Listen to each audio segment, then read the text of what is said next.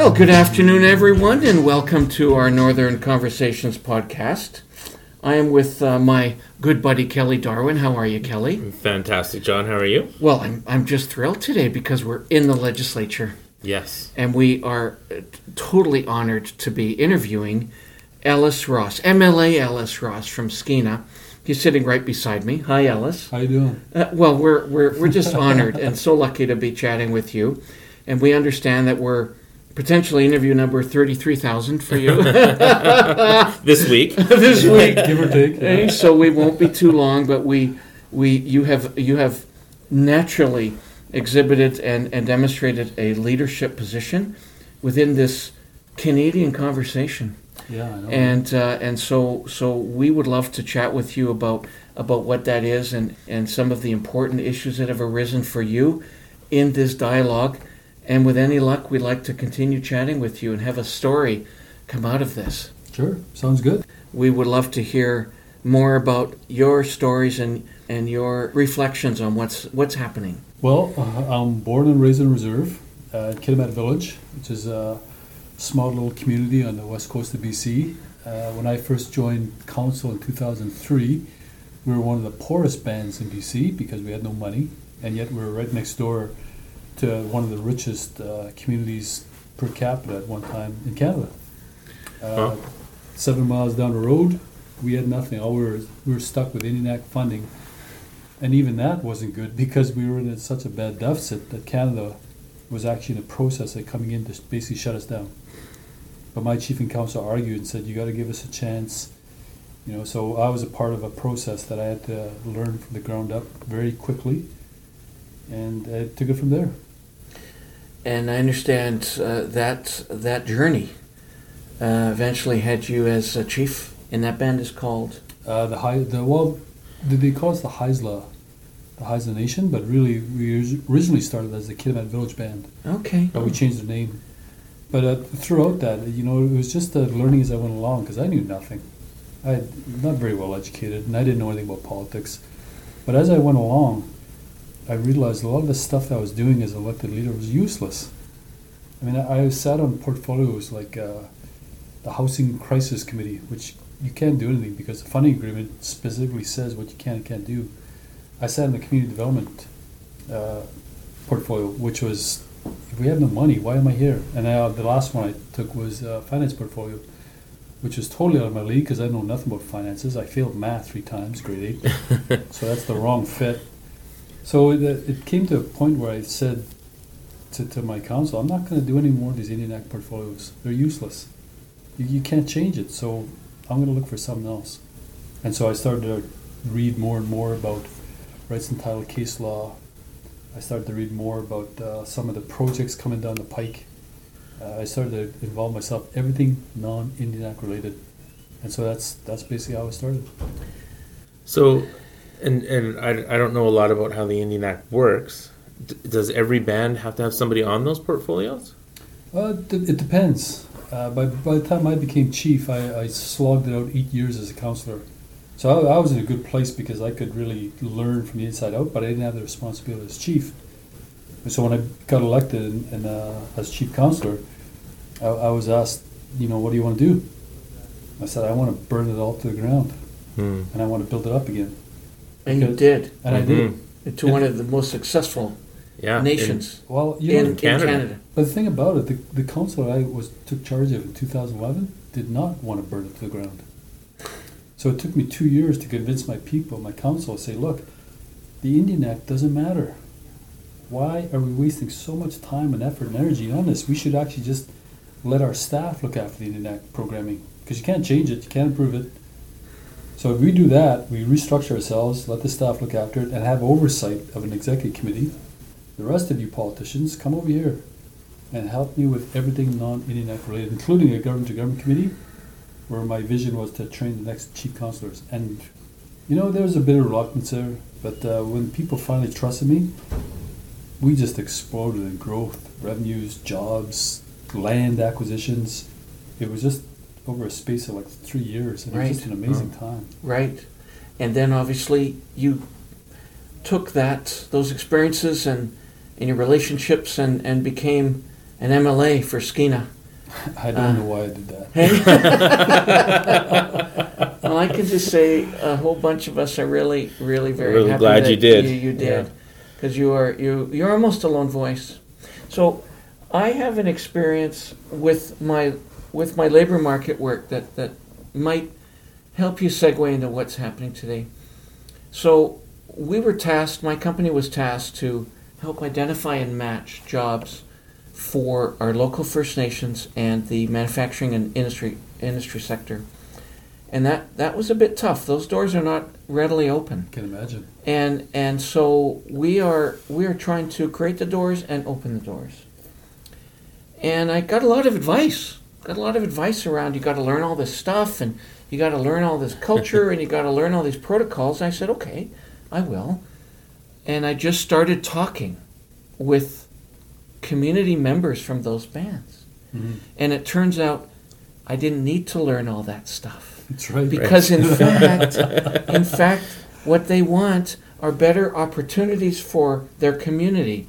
They want better jobs. They want a future. They want a house to live in that they can afford. They want their kids to have a better future. That was not a lot different than what I want. Mm-hmm. And I was, okay, let's go. Let's just make this happen. And that doesn't seem to be a little bit of what's happening here. Tell us, why is there the disconnect up north and what is happening in that regard? Because it does appear that so many of the folks up north just want the same things as we do. Oh, without a doubt. But, it's people got to remember, we're brand new to this.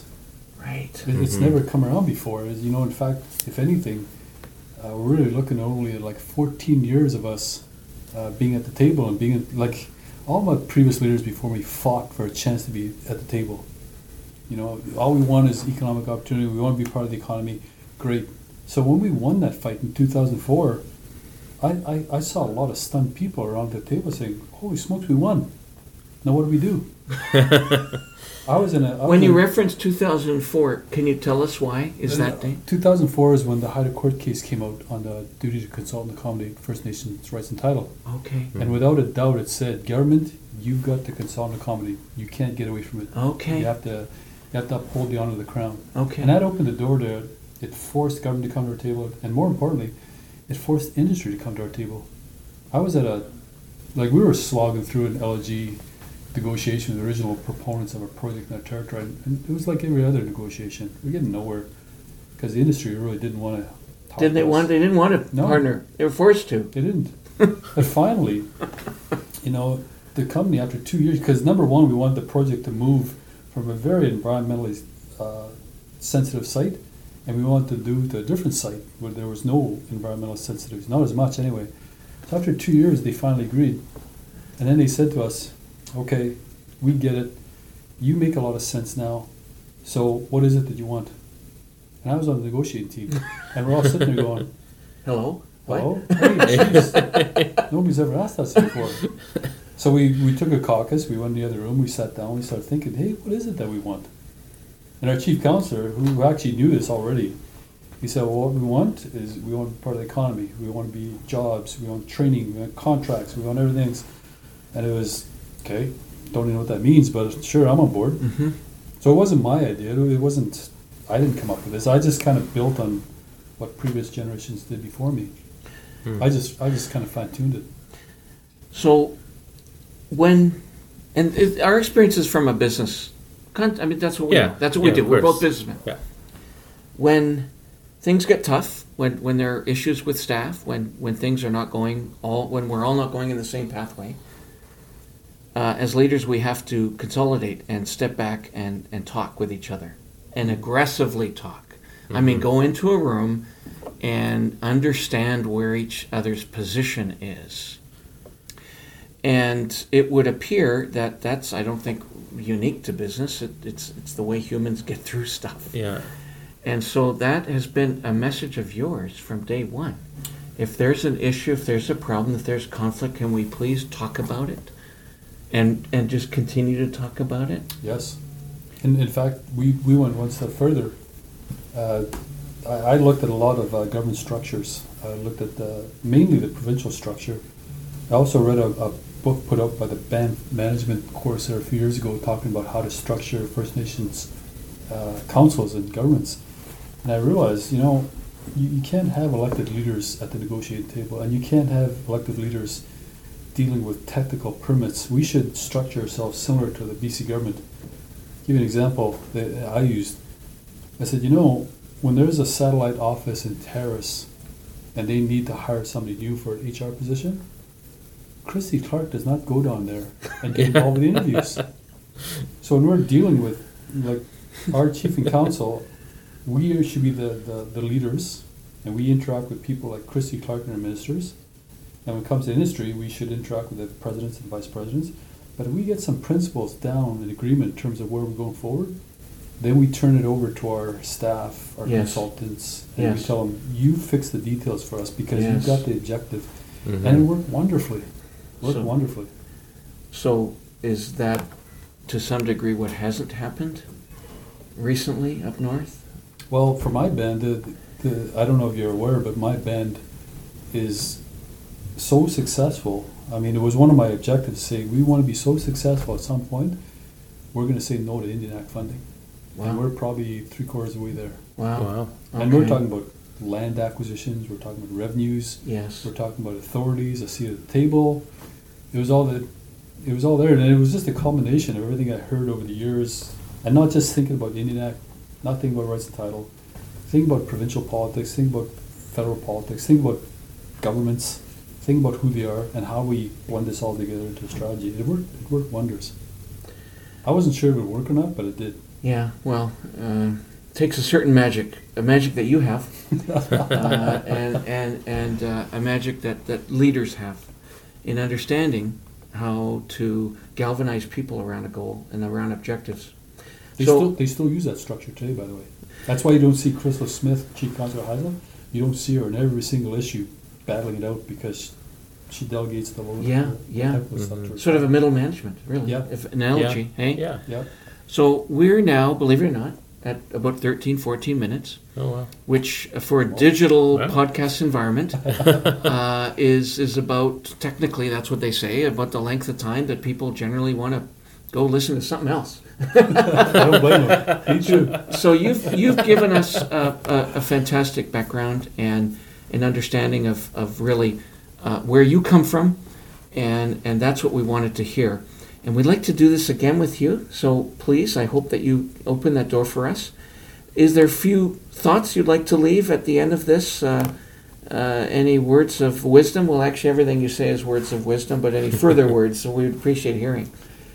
You know, it comes down to, like, I'll talk about the Indian Act, I'll talk about independence, I'll talk about all that stuff, but really, what really got me going in the beginning was, number one, the treatment of Aboriginals, including my community, over the last 100 years, 150 years. But there's no point in talking about revenge. There's no point in talking about going back in time. It should be a go-forward basis. And number two, my number one objective was to make sure that the story of poverty, suicides, prison, addictions, somebody's got to put a stop to that. Yeah. And we've got to start building a new story. Right. And if it's not going to be done now, then I don't really want to be a part of it. And it's not a First Nation story. It is all of our stories, the human story. That shouldn't be happening. Mm-hmm. And we need to figure out how to fix that. And our little podcast here hopefully will be a small pebble in the sand of trying to solve those problems. Thank you very much, Ellis Ross. Your time and comments and reflections are so much appreciated. Thank you.